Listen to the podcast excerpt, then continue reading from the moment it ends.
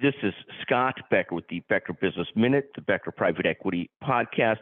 Today's discussion is on a new effort by blue state activists, progressive activists, to tax the rich, or as they would say, to cause the wealthy, cause the rich to pay their fair share of, of tax of income to state taxes.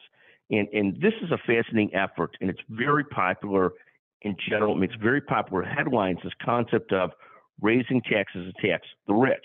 Uh, this is a story first reported in Bloomberg this morning. Now, the reality of this is when blue states try and tax the rich, what they found is that the wealthiest taxpayers have the ability to move states.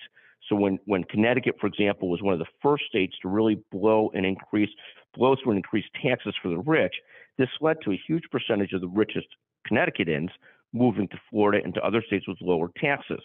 As you look at these new efforts by California, New York, Illinois, and progressive activist lawmakers to tax the rich in those states, I'm not saying that's not fair or unfair. I don't know. That's a different discussion.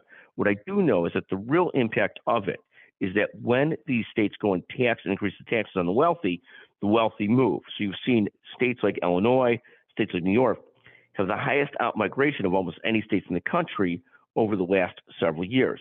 This has been a boon to states like Florida and Texas, which have 0% income taxes and have had great growth in population. So this concept to tax the rich, I don't know if it's ultimately fair or unfair, a good idea or a bad idea. That's not my discussion. That's not the issue here. The issue here is the actual impact of it is it causes wealthy people in those states to move to lower tax states, and ultimately it means everybody in those states bears a higher tax burden in the long run or puts those states in greater financial jeopardy.